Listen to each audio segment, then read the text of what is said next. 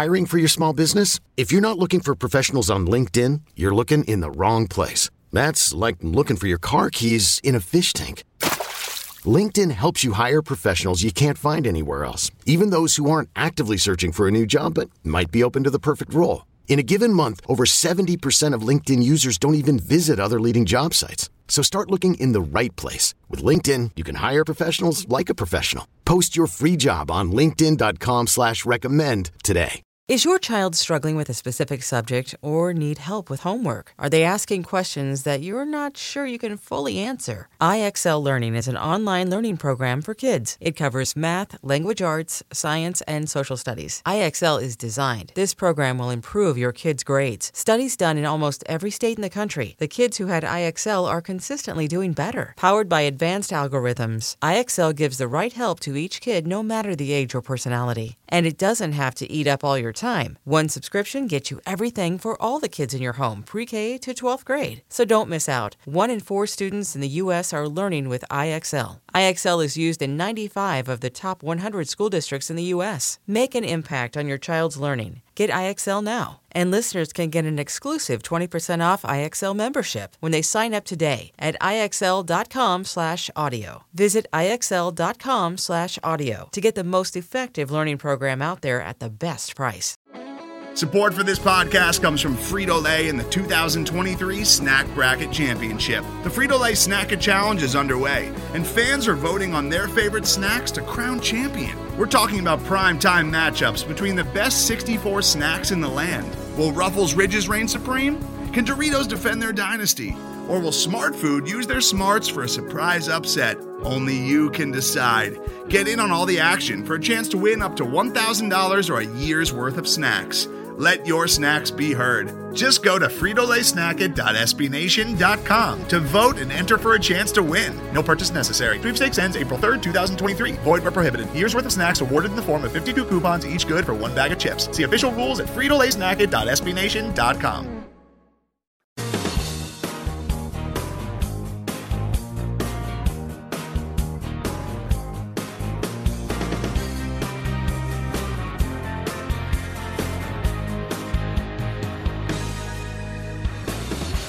We are back for another edition of the Finsider Radio. This is the Jake and Josh Show. I am Jake Mendel, joined by Josh Houts, who are both joined by Topher, the Gopher, Mocker, and Cochran.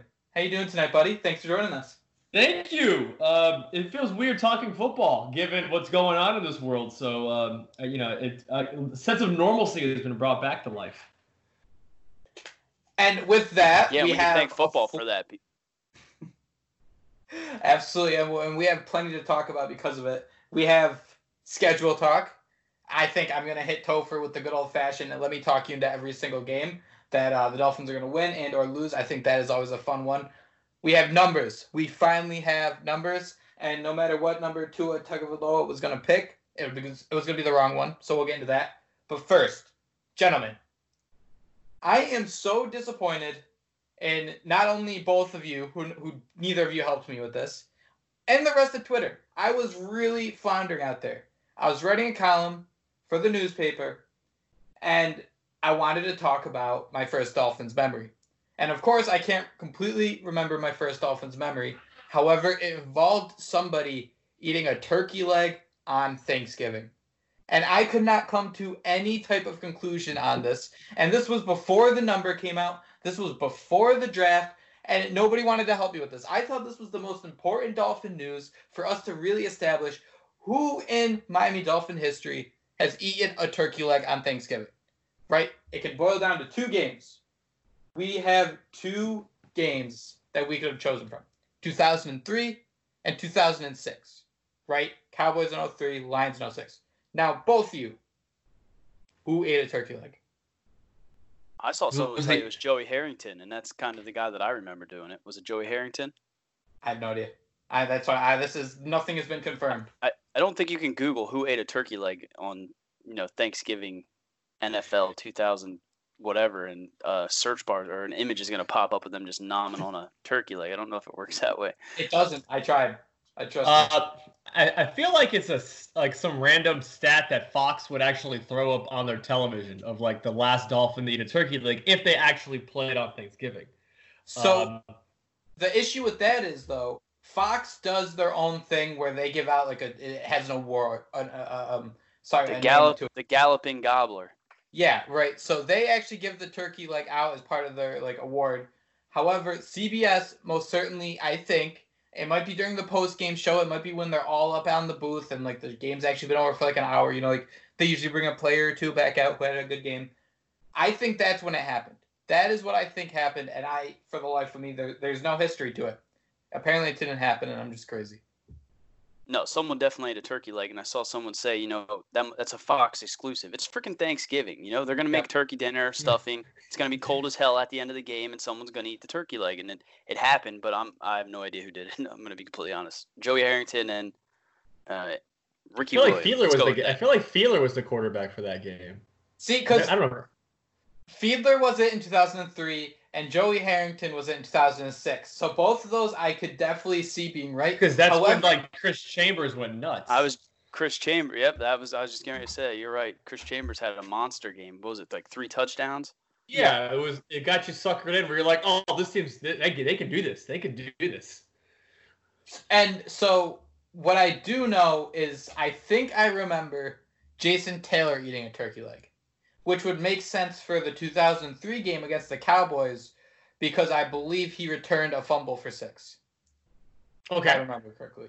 He so did. that he sounds about right. And two thousand three, I, I kind of remember where I was living. I, I kind of remember because it was around the same time, well, a month after, where the, the Yankees, Aaron Bleeping Boone against Tim Wakefield as a Red Sox fan. That one's that, that kind of sticks with me.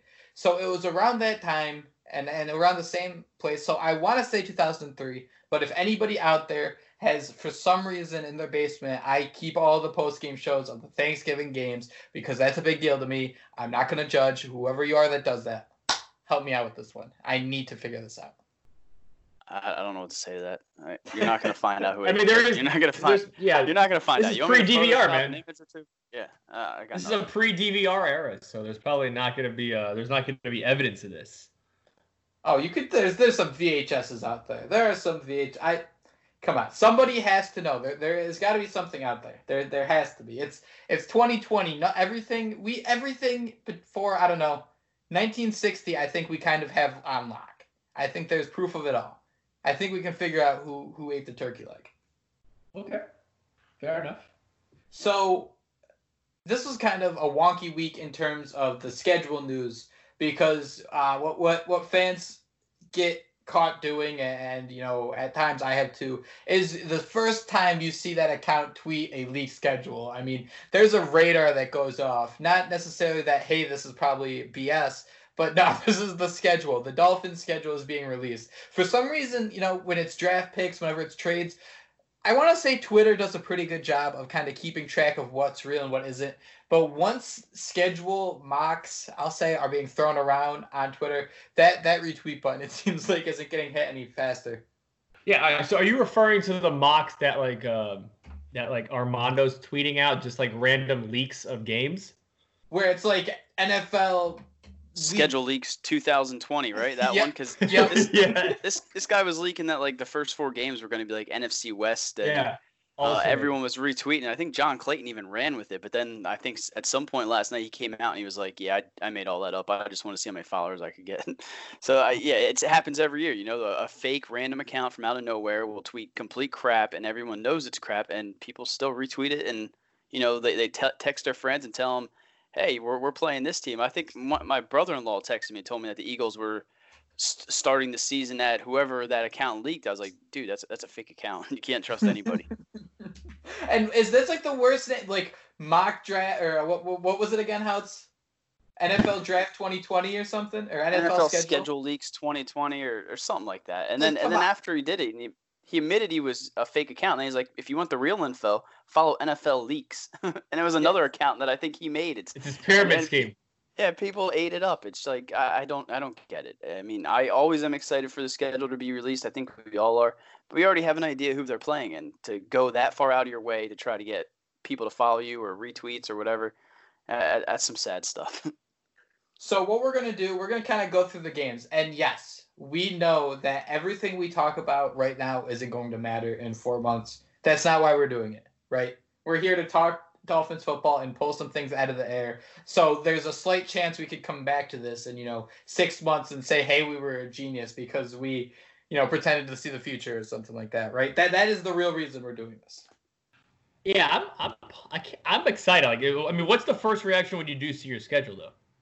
You kind of give it that side eye. You, you know, you're you're you try to think really hard, but nothing nothing's really happening, and, and a number just kind of comes in your head.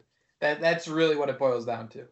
Yeah, the record, or you know, if they're in the hunt, I know you guys love to throw that word around there. That's one way I look at it. And in this particular case, first thing that came to mind was when might Tua start, because that's the million dollar question. You know, as soon as Fitzpatrick starts to, to flounder and things start to go south, you know, that is when you're going to start hearing, whether it's the fans, the media, whoever it is, there's going to be pressure to start Tua if he is truly healthy. And by many accounts, you know, he's, he and all of his reps have said he's one hundred percent healthy. So as long as he can get up to par with the playbook, as long as that offensive line is intact, I mean, that is what I'm looking at. When is Tua Tagovailoa going to come in and start? And at that point, this is his team for, you know, the duration of his career, in my opinion. You kind of have to look at that uh, week eleven, right, as as the, the hotbed of when Tua might start. Um, it's a pretty late bye week, so obviously there's a chance it could happen earlier. But that's kind of a weird part of the schedule. They week ten, Jets, week twelve, Jets. Like, that could be a pretty interesting scenario because you could think about what the Dolphins will try to do in that game. And of course this this only matters if the Dolphins have not only a losing record but are, are floundering quite a bit here, right? Uh, uh, I think if Fitzpatrick has, you know, a, a five-game run and the Dolphins are five and four, I think he does start. But it, it kind of makes sense in the sense of, you know, week ten, you go in there with Fitzpatrick, it's at home, Hard Rock Stadium. I'm already second-guessing myself, but then you go on the road to face the Jets. You kind of know what the team's going to do. You literally are the next closest film. I, I don't think I ever remember seeing a team, you know, before and, and following the bye week play the same team. So I think you could really get some good film, really put him into a situation where he's playing a team he should have just recently seen. Uh, I, I think that makes a lot of sense. However, as I said, you know, week ten is at home. I don't know if you'd really start him in his first game on the road. So so that kind of is already putting a, a damper on my plan here. But but that's really what I'm trying to cook up here. What about the think, Bengals?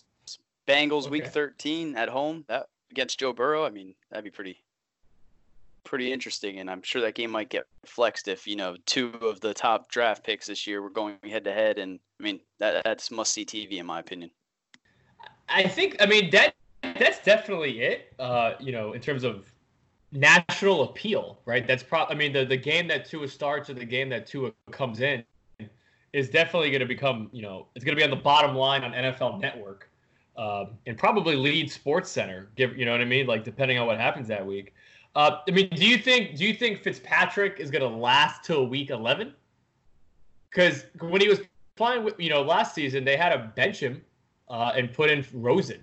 Right. Yeah. Um, and a lot of, pe- a like, lot of people forget think, that. Like, a lot of people forget that there's a Fitz magic and there's a Fitz tragic. And for as yeah. good as he looked last year, I mean, who's to say he's not going to, like you said, crap the bed at the beginning of the year? So I, I think that would be week thirteen against a Bengals, even week ten. I mean, that's that's pretty late in the season. I mean, that it, in that it, case, it, if Fitzpatrick still in, have to think the Miami Dolphins are doing pretty good at that point. So tough question to think of now and to not see the way everything played out. Because again, if Tua's not in camp and doesn't get those reps with the offensive line or doesn't, you know, who knows what this COVID nineteen is going to do to to derail the season as their as each month's passed. I mean, if rookies can't report, if training camp doesn't start on time, and these guys are still doing virtual, you know, virtual workouts and sessions and things like that, who knows how far along Tua will be. I mean, we know he's a pro's pro. He's one of the smarter quarterbacks coming out of college. I mean, he's going to pick up that offense pretty quickly, but if you're not out there getting those reps with your receivers, with the offensive line, you know, if things aren't gelling, I don't know how quick they're going to throw him in there if they don't have that time together. So it's it's really hard to sit here and think about it. I think we can all agree, though, Tua Tagovailoa is playing football for the Miami Dolphins this year. Can we agree on that? Hell yeah. At least a couple games. Ab- absolutely. And and I think that's what kind of makes it tough. I mean, I think if they had a, you know, a week seven bye week, I think it'd be out in lights, like following the bye, he's going to be the guy. Um, But they, you're, you're right, where they benched Fitzpatrick for Rosen, and just for that to be flipped back around. And I don't think there's any chance that, you know, all of Twitter wouldn't riot if, if Tua came in, started a game, and then was benched, you know, in his rookie year. I, I'd be actually quite concerned if that was the case. So that that seems like an issue. Uh, Cochran, before the show, you mentioned something. You you, you started the, the quarter. You got through the quarter mark of the season for me. So let's do it. Weeks one through four.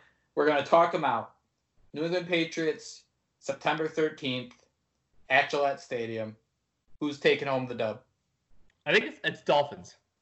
Uh, I don't. I, New England is such a wild card because, I mean, they got, they're missing Brady. Like, I mean, Brady's not there. Uh, Are you sure?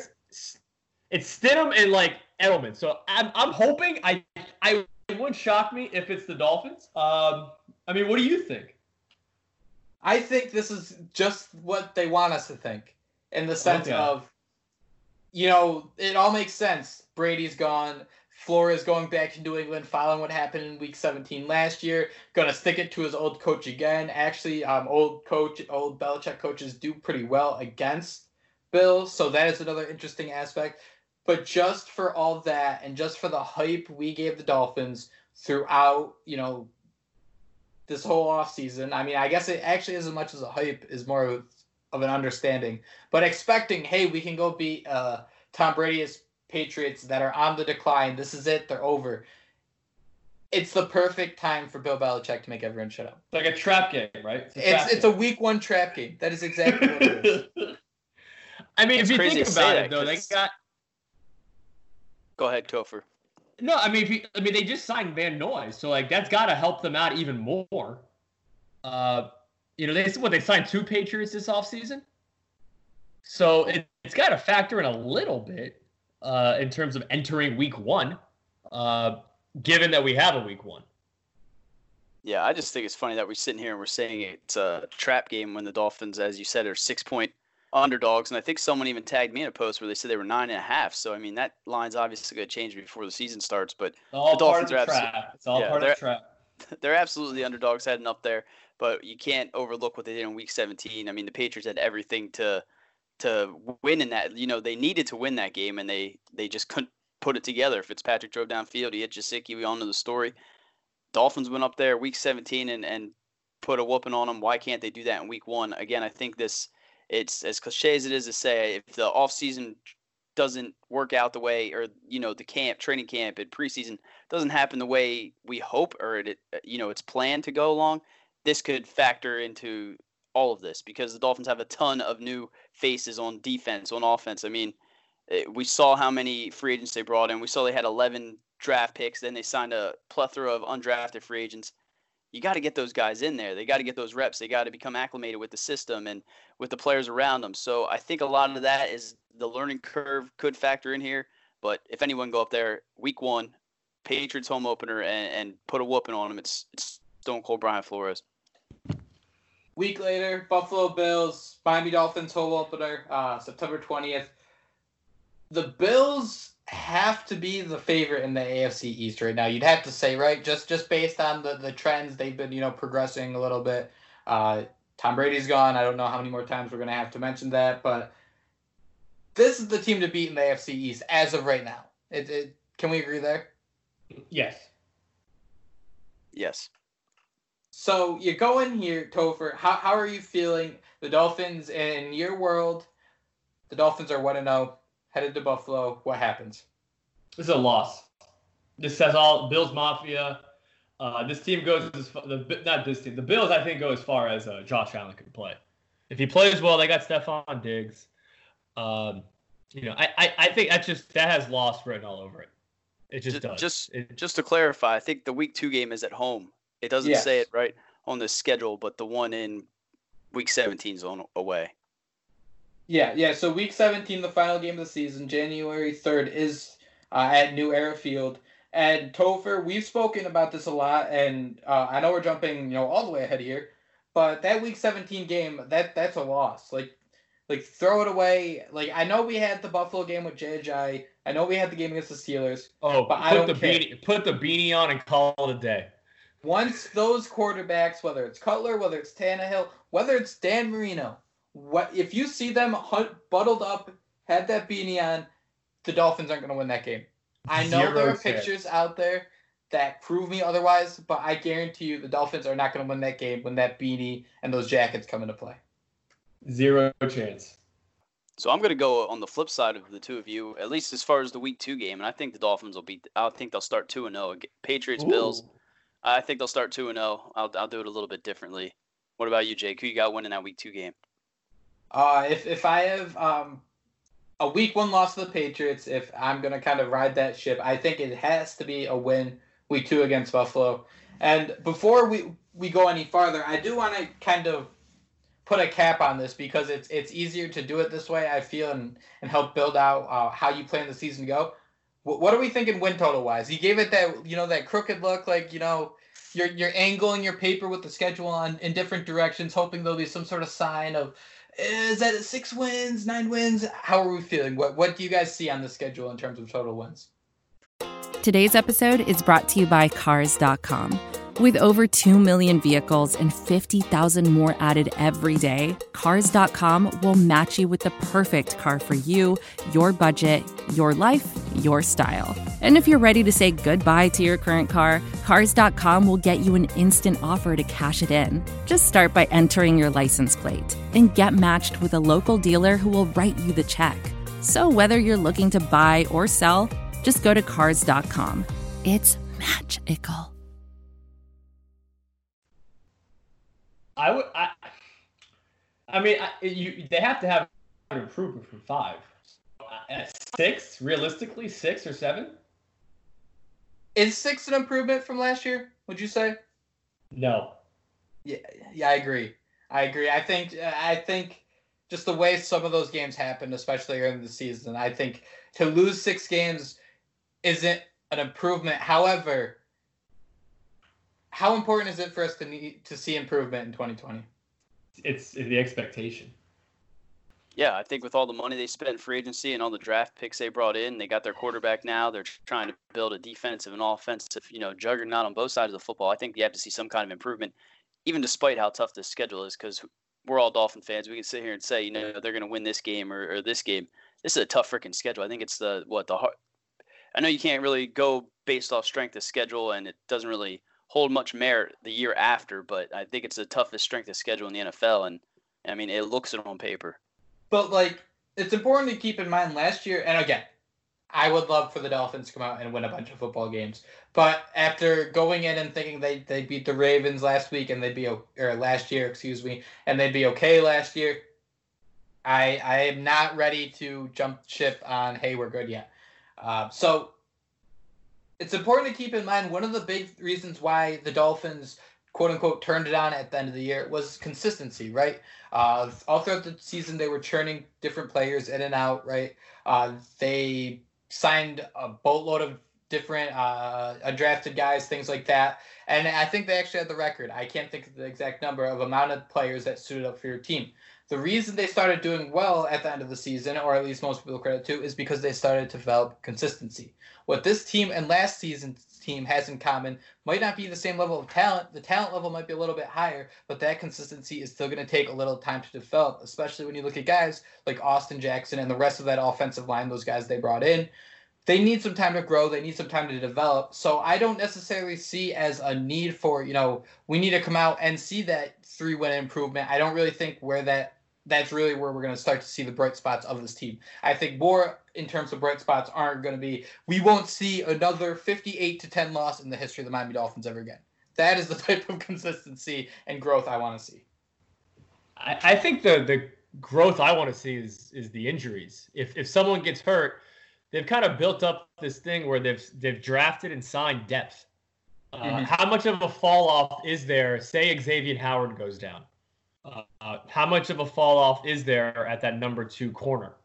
Uh, you know, a wide receiver. Uh, you know, like now you're gonna have Albert Wilson a full year healthy. Uh, you're having Preston Williams uh, come back. Jakeem Grant. Like, how much of a drop off is if one of those guys gets hurt? Uh, heck. is there a drop-off? What about quarterback? Like, if, if Fitzpatrick comes out like and plays like crap and gets hurt, does Tua play better or does he play worse? Or does he play, just look like a rookie where he flashes? If not, you know, does he does he flash? Uh, does he play average? Does he like? Is it look like a rookie? Uh, for me, it's all about how the depth looks uh, when when the, when the when the injuries start to take place. Yeah, it's a lot about the development, like Jake touched on. You know, it really doesn't matter if we have three more wins or, or this and that. If we're in the hunt at the end of the year, and I know you guys hope they are, we all hope they are, but what really matters is how these rookies get acclimated to the N F L game, how they start to develop, and the shine, the, the signs and, you know, the steps they take from that week one performance to week seventeen when they're playing the Bills. How are they coming together, and, and how do they develop throughout the year? Because Austin Jackson, I mean, a lot of these guys are, are these high potential players that need to get acclimated and need to get out there and, and need to develop into the potential superstars that the Dolphins drafted them to become. And you go down the list of who they drafted this year, every player has, you know, a, a kind of a, a floor and this huge ceiling that if they somehow exceed expectations, you know, everything's going to be great. You know, Hunt, um, Raekwon Davis, the list goes on and on. Noah Igbinoghene, you know, every single one of these guys can come in there. And however they look week one, we hope that we see a completely different guy at the end of the season, because that is what you want to see. And that's what this coaching staff has done so so well over the first season. And you mentioned how they had that overture last year. I think it was eighty-plus players that they just brought in each week. And we talked about in previous shows, they'd pick guys up off of waivers, and they'd be starting the next week in, in the secondary. So it's really a testament to the coaching staff.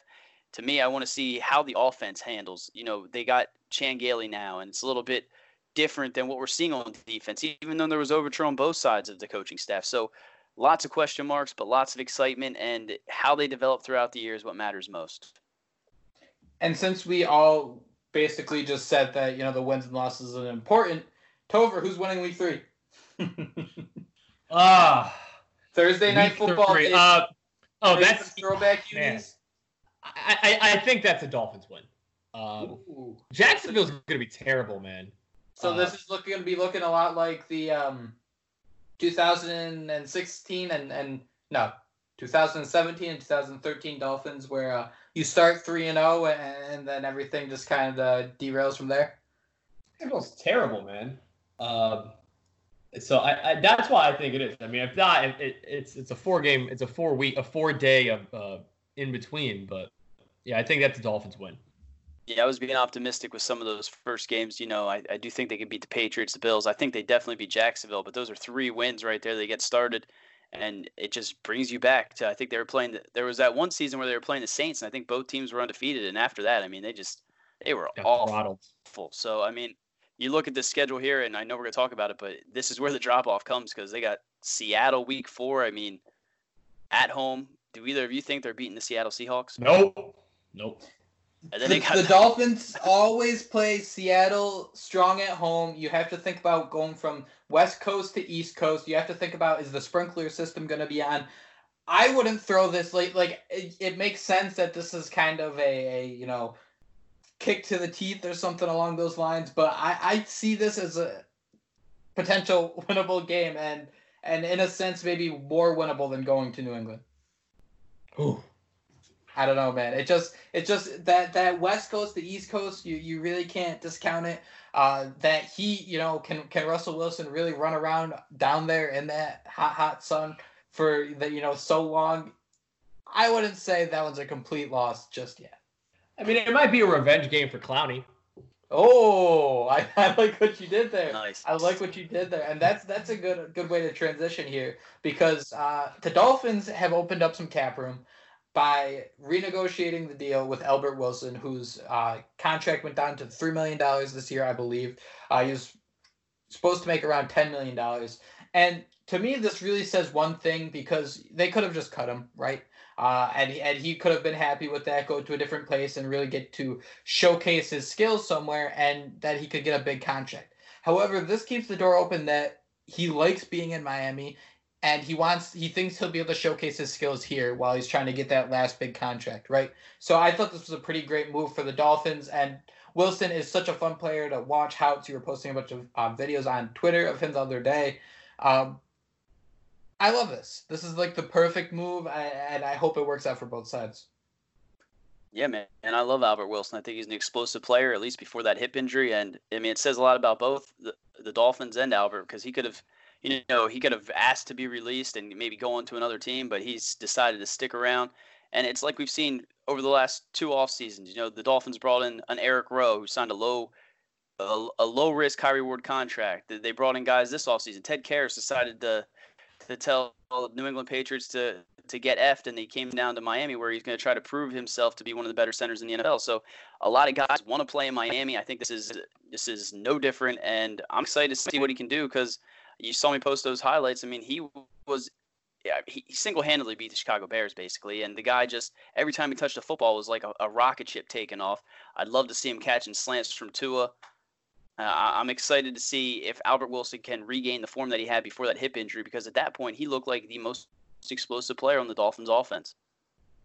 Not necessarily just the Dolphins offense either. You, you could be talking about, like, in the league. Like, what he was doing was, it was absolutely insane. I, I couldn't believe it. And we really start to see that again near the end of the season. So the hope is, you know, a full season, he actually got healthy. And that's something to keep in mind too. When, you know, the, a team comes out and say it's like a four to six week recovery period, that's so they can get back on the field, but that doesn't necessarily mean these players are one hundred percent. But Wilson really looked like he hit that groove late in the season, and, and here's to hoping, you know, the idea's got to be for him. And you mentioned uh, Ted Karras as well. You stay with a team like the Dolphins, you sound like a team with the Dolphins, not only for a chance to prove it uh, on a short one-term deal, but the Dolphins have a lot of money, right? They are transfer. They're, they're carrying over a, a boatload again going into next season. They're still their cap space after what they had to deal with in twenty nineteen is really starting to clear up. And and these teams or these players see somewhere not only can they gain value and, and getting a contract, but a place they could call home for more than just that one year period. All right, so then let's take a look at Week Five and another N F C West team. The Miami Dolphins are taking on the N F C champions, the San Francisco forty-niners in San Francisco. This is a four oh five game. Just like you mentioned with Seattle traveling east, now the Dolphins are traveling west. Do either of you guys see them being the San Francisco forty-niners? Revenge game for Matt Breida. But no. Now, but no.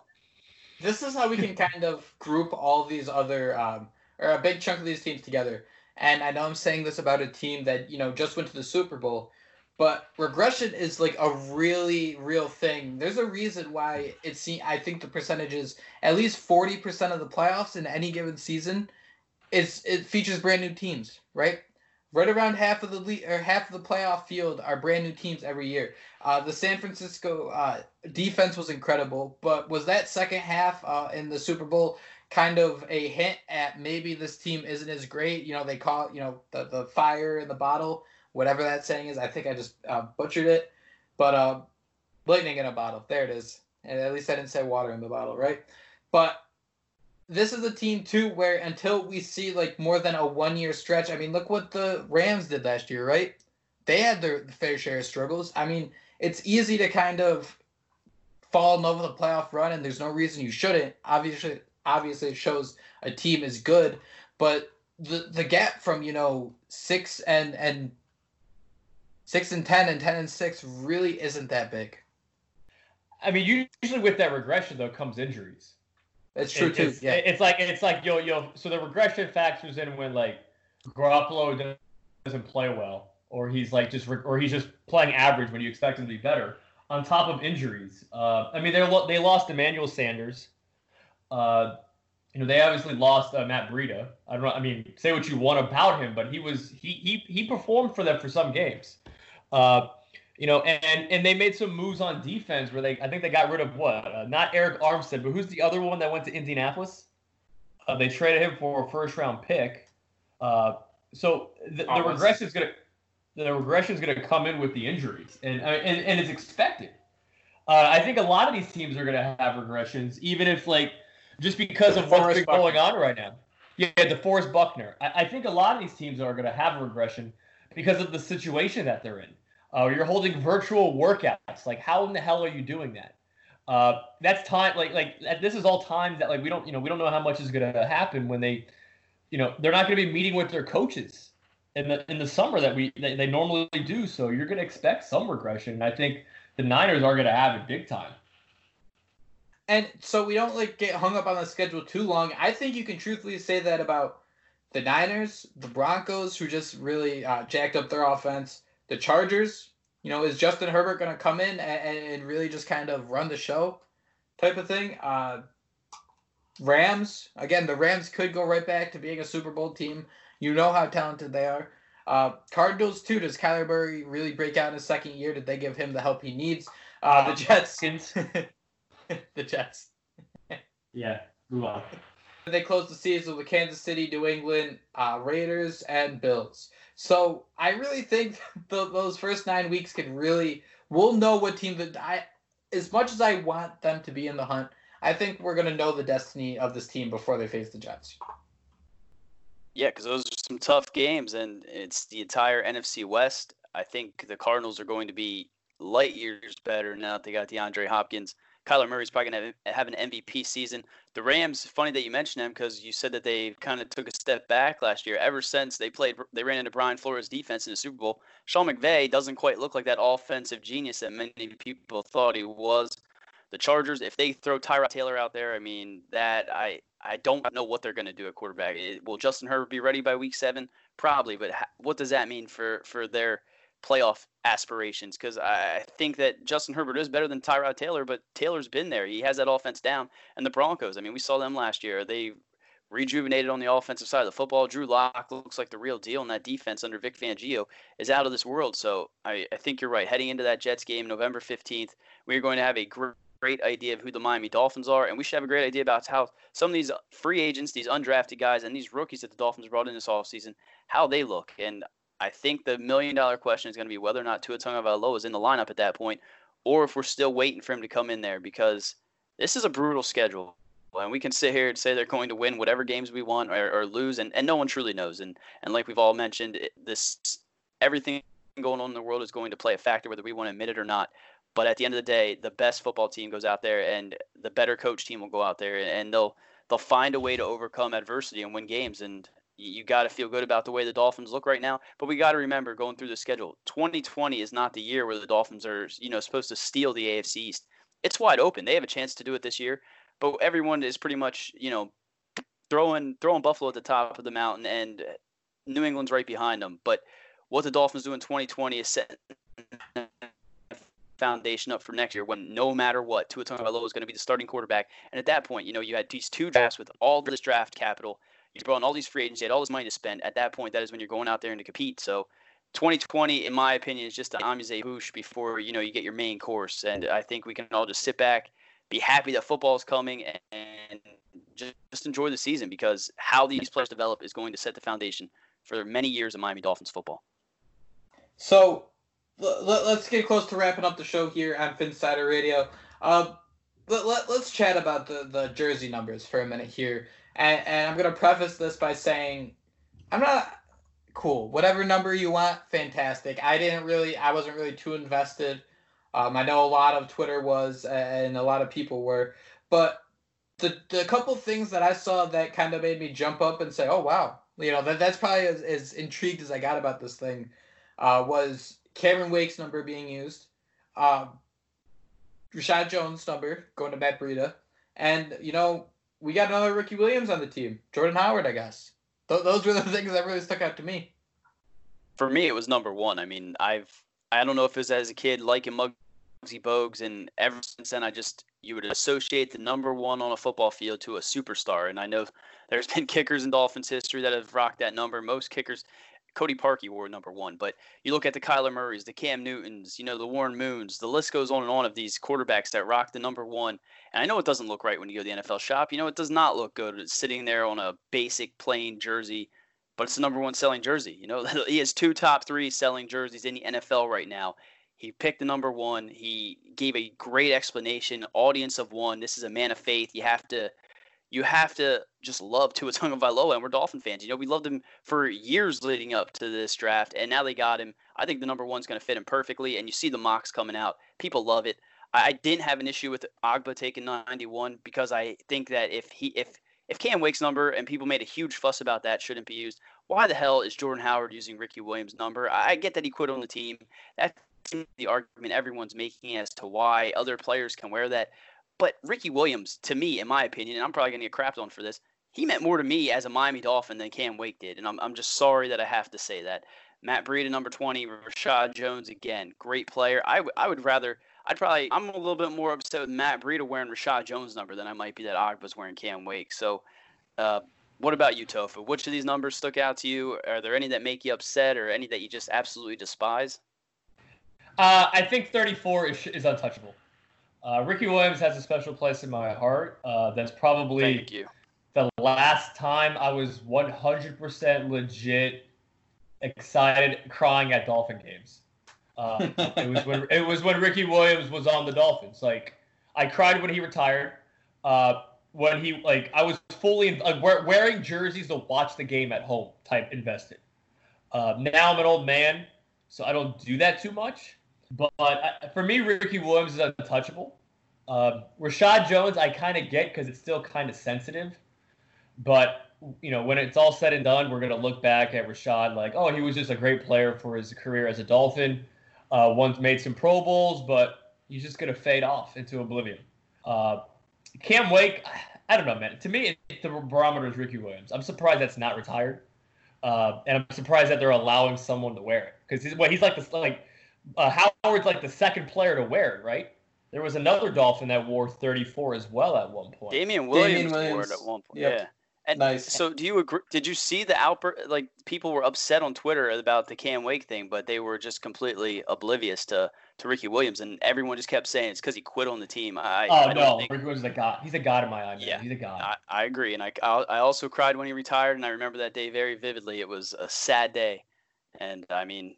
I think that number, if any of these guys' numbers should be retired, it's definitely thirty-four. I know people were upset about Noah Igbinoghene wearing number forty-six. They said that was a terrible cornerback number, and I think Ugh, like I think some thirty. I think somebody even tweeted out that like there's never been a number forty-six that had success at cornerback. So hopefully it changes that. But I mean, I I think the numbers I think the numbers went about as good as we could have expected. forty-six is someone that you. forty-six awesome. Is someone that you give someone who's an undrafted free agent to be a gunner on special teams. Gunner on special teams. Yeah. I like, mean, even the even the long snapper guys. Just go out there, yeah, yeah. Like, just go out there and just tackle someone, or don't get hurt. Like, just if you get hurt, you're gone the next week. Like, forty-six is a horrendous number. Uh, but yeah, man. Uh, I when I saw number one. I, I don't I, I was I'm still contemplating on buying it. I'm gonna buy the jersey eventually, or the shirt, more of a shirtsy guy. Uh, but I'm just so excited that he's like the number one selling jersey. Like I can't like that I can't believe. I he's cannot number believe. One and two. One and like, two. I, it's over the road. I, that that doesn't fathom like I can't understand that right away. Uh, and I but I did have an inkling that that was eventually going to happen, and that's why you draft Tua. Is whether you're hesitant on his health, if you get him, that's box office. Like, that's what you, that's the expectation is the jersey sales. I just can't, like, I, it's crazy that it's, like, this week is when his number was revealed and he's already the top, the top selling jersey in, in the league right now. Two weeks after he was drafted. Two it's weeks insane, after he was drafted. Insane. He's, yeah, it is, that is pretty crazy. In, in terms of popularity, he's got to be the second most popular Dolphin ever. I'm, yeah, I'm not going to argue that. that. I mean, you talked about Ricky Williams. You talked about Ricky Williams. I mean, he's he more was, popular he had than a Ricky place, Williams. Yeah, he had, Ricky had a place in my heart, but Tua Tagovailoa, he's he's right underneath Marino. I mean, there's a huge I mean, gap there, but he, he's right underneath he's Marino be, for me. He's going to be at that Dolphin jersey is going to be at Bama games. If when Alabama plays, you're going to see Tua Dolphin jerseys in in the in the stadium. Uh, You know, when, when when they're playing on C B S against L S U, like I just it's, it's insane to me that in terms of just pop jersey popularity, he's up there with Dan Marino, and he hasn't done anything. Crazy. I think I saw uh, someone posted on Twitter that uh, they ordered a Tua jersey, and it's like, thanks for your order. You'll be getting it by like October fourth. I, I saw that. That sucks I, so badly. I, I, well, well, I'll say this. So I was digging up my Josh Rosen order because I was hoping I could return it and use that credit to get a Tua shirtsy. I can't because it's been ninety days, but you know what? You shoot your shot. Uh, my order said that expect your Josh Rosen jer- shirtsy by October sixth. Uh, awesome. You get it. In, you're gonna get it in July. Uh, I would expect it to be like you'll get it in July. My Jay uh, Cutler one I didn't get till October. That speaking of Jay, speaking of Jay Cutler, man just wants to live on his farm, and, and apparently his uh, wife was not too happy with that. He's the man. I'm so happy that you got a Jay Cutler jersey, and I'm even more happy so, that Tofu has it. I'm mad. I'm mad that Jay got one. I would trade a Jay. I would trade in a Josh Rosen shirtsy for, or a, a Josh Rosen jersey for a Jay Cutler shirtsy. Like, if I could buy that, I would. If I could buy it right now on Amazon and it's like thirty-five dollars, I'd buy it. That's the thing. Like, that's why I bought it. Like, at the time, and I, I think we had these talks, uh, Chris. It was, if he does well, sick. If not, in like three years, this is gonna be the coolest jersey in Dolphin history. You're gonna wear it to the beach. Yeah, people are gonna be like, dude, that's an awesome jersey, and that that's basically what it boils down to. That, and, and you know, I know you want to get it of your, you know, favorite players and everything like that. Sometimes you just want a good story, you know? one hundred percent agree. But with you're, that... You're not going to get a good story with Josh Ro- with your Josh Rosen no. jersey. Sorry, Chris. Did you buy the jersey? Did you buy a Tua jersey yet? I, I didn't. What I, I was going to say, I'm, I'm kind of waiting. I want to see when they release throwbacks, because everyone was upset because right now they have four X L Tua jerseys, and that's Ugh. the only throwback you can get. So I want to wait till they restock it. And- how long is your hair? What if you put your hair underneath the underneath the jersey and just provide some extra cushion? Kind of like it's like a dre- like a Palomalu dre- uh, hair. That's, that's a good idea. I might have to do that, but I think we have to wait because they have to honor Don Shula in some way. And to get a mm-hmm. Tua jersey with a Don Shula patch on it, I mean, does it get any better than that? A throwback? That would be that would be the perfect jersey. So I'm holding out hope for that. How many of you rem- remember Don Shula coaching? Like, is that before your time, Jake?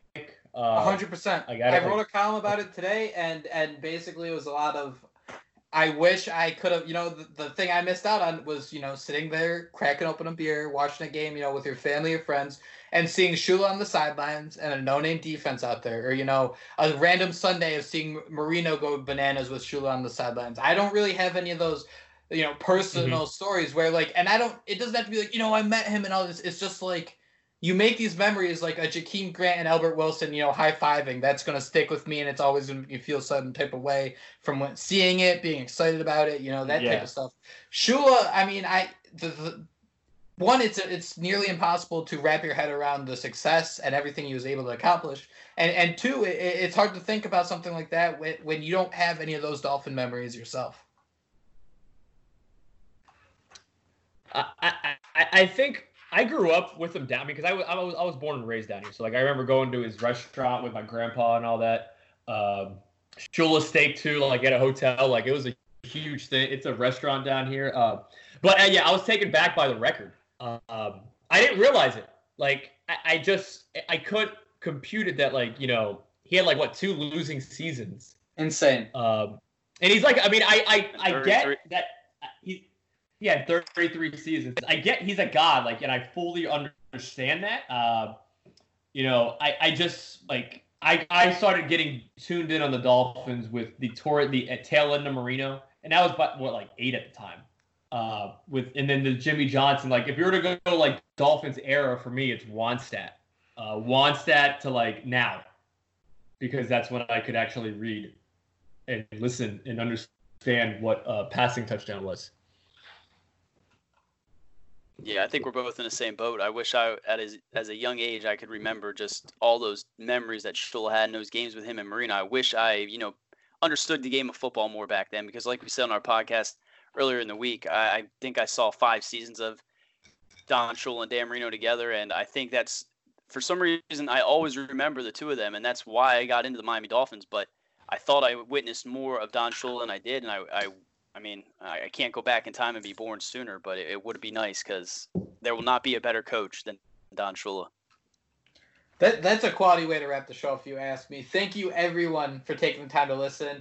Uh, it's it's pretty cool when we actually have some football stuff to talk about. It was a nice flutter of, of different news things where we could even make, you know, talking about the jerseys work for a little while. You know, Albert Wilson, uh, the schedule being released. And, and it's fun to really just kind of pull these numbers out of thin air. Yes, we know. I mean, these things really don't matter in terms of four or five months from now, but it's fun to talk about, rant about it, and kind of try to, you know, prepare for the future. Uh, Be, before we go, I, we need to hear predict. We need to hear predictions. Everyone needs to give a, a two thousand twenty way too early prediction. Topher, you go first. Six and ten. Oh boy. Um. Josh, Seven and nine. Thinking? Seven, Seven and nine. nine. Yeah. I mean, this schedule. I'm looking at it like it's. It's I think brutal. We continually downgrade the Dolphins brutal. and upgrade other teams. Like, uh, Jake has reasons when he has merit when he says teams that have to go East Coast go teams that go West Coast to East Coast. They have two of those teams, actually yep. three See? of those. Three See? of those. Uh, you know, they do play the Bengals. You don't know what you're going to expect from that. Uh, And you got to factor in like a wacky game against New England, whether it's week one or week fifteen. Uh, and then you factor in the Jets. You know what? Oh, sorry. Seven, eight, and eight. Six and ten to eight and eight in a matter of thirty seconds, Jake. You suckered me in. I'm out. I'm out. Send it in. Send it in. I didn't say anything. He, it, it's great because what I said a half an hour ago is just finally resonated. Where it's it's in the back of his head, kind of giving him hints. Uh, my my head says six and ten. My heart says nine and seven. Bleep it. Send it in. That's it. That, that, those are our predictions. Thank you, everyone, so much for listening. As always, please hit that subscribe button. It really helps us quite a bit. Same with giving us a response. Let us know what you believe the Dolphins will go in twenty twenty with your way too early predictions that hold no merit. Um, hit us with those five-star ratings. Let us know. Follow us on Twitter. I am at J Mendel ninety-four. H O U T Z for Houts. That's it. Cochran one oh eight. For Christopher, Topher, Gopher, Cochran. Thank you, everyone, so much for listening to Finsider Radio. We look forward to chatting with you next time. And most importantly, fins up. Fins up. Fins up. That was Finsider Radio, part of the Finsider dot com and the S B Nation Network. Miami has the Dolphins, the greatest football team. We take the ball from goal to goal like no one's ever seen. We're in the air, we're on the ground, we're always in control. And when you say Miami, you're talking Super Bowl, because we're the Miami Dolphins, Miami Dolphins, Miami Dolphins number one. Yes, we're the Miami Dolphins, Miami Dolphins, Miami Dolphins number